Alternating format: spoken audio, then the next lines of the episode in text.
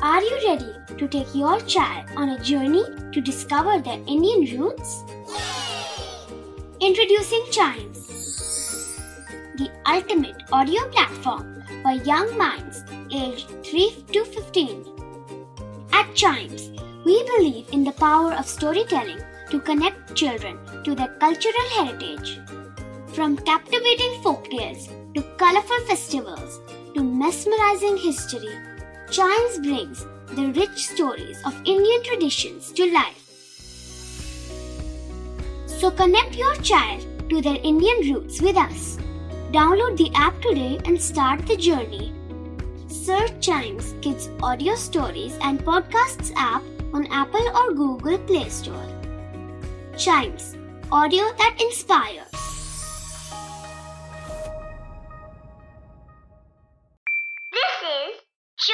Original हर दिन की एक कहानी होती है। कुछ ऐसी बातें जो उस दिन को बना देती हैं हिस्ट्री का हिस्सा। तो आइए सुनते हैं कुछ बातें जो हुई थी in this day's history! Hello and welcome to this day's history जहाँ मैं आपको आज के दिन दुनिया भर में होने वाले कुछ इंपॉर्टेंट इवेंट्स के बारे में बताऊँगा। तो चलिए शुरू करते हैं। 1896 में आज ही के दिन यूटा 45th यूएस स्टेट बनी। यूटा वेस्टर्न यूनाइटेड स्टेट्स में एक लैंडलॉक्ड स्टेट है। यूटा एरिया के बेसिस पर 13 लार्जेस्ट यूएस स्टेट है और पॉपुलेशन के बेसिस पर 30th मोस्ट पॉपुलस स्टेट है। यूटा की कैपिटल सॉल्ट लेक सिटी है। यूटा की इकोनॉमी काफ़ी डाइवर्स है, जिसमें transportation education IT research government services, mining और टूरिज़्म जैसे सेक्टर्स इंक्लूडेड हैं। यूटा में सबसे कम इनकम इनइक्वालिटी है। 2012 गैलप नेशनल सर्वे में यूटा को best state to live in the future consider किया गया है।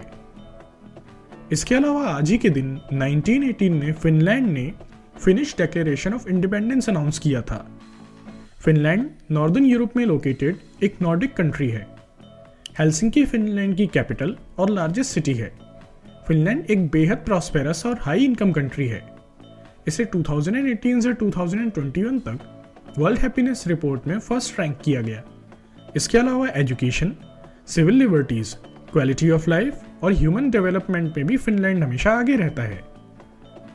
इसके अलावा 1925 में आज ही के दिन गोपाल दास नीरज का जन्म हुआ था।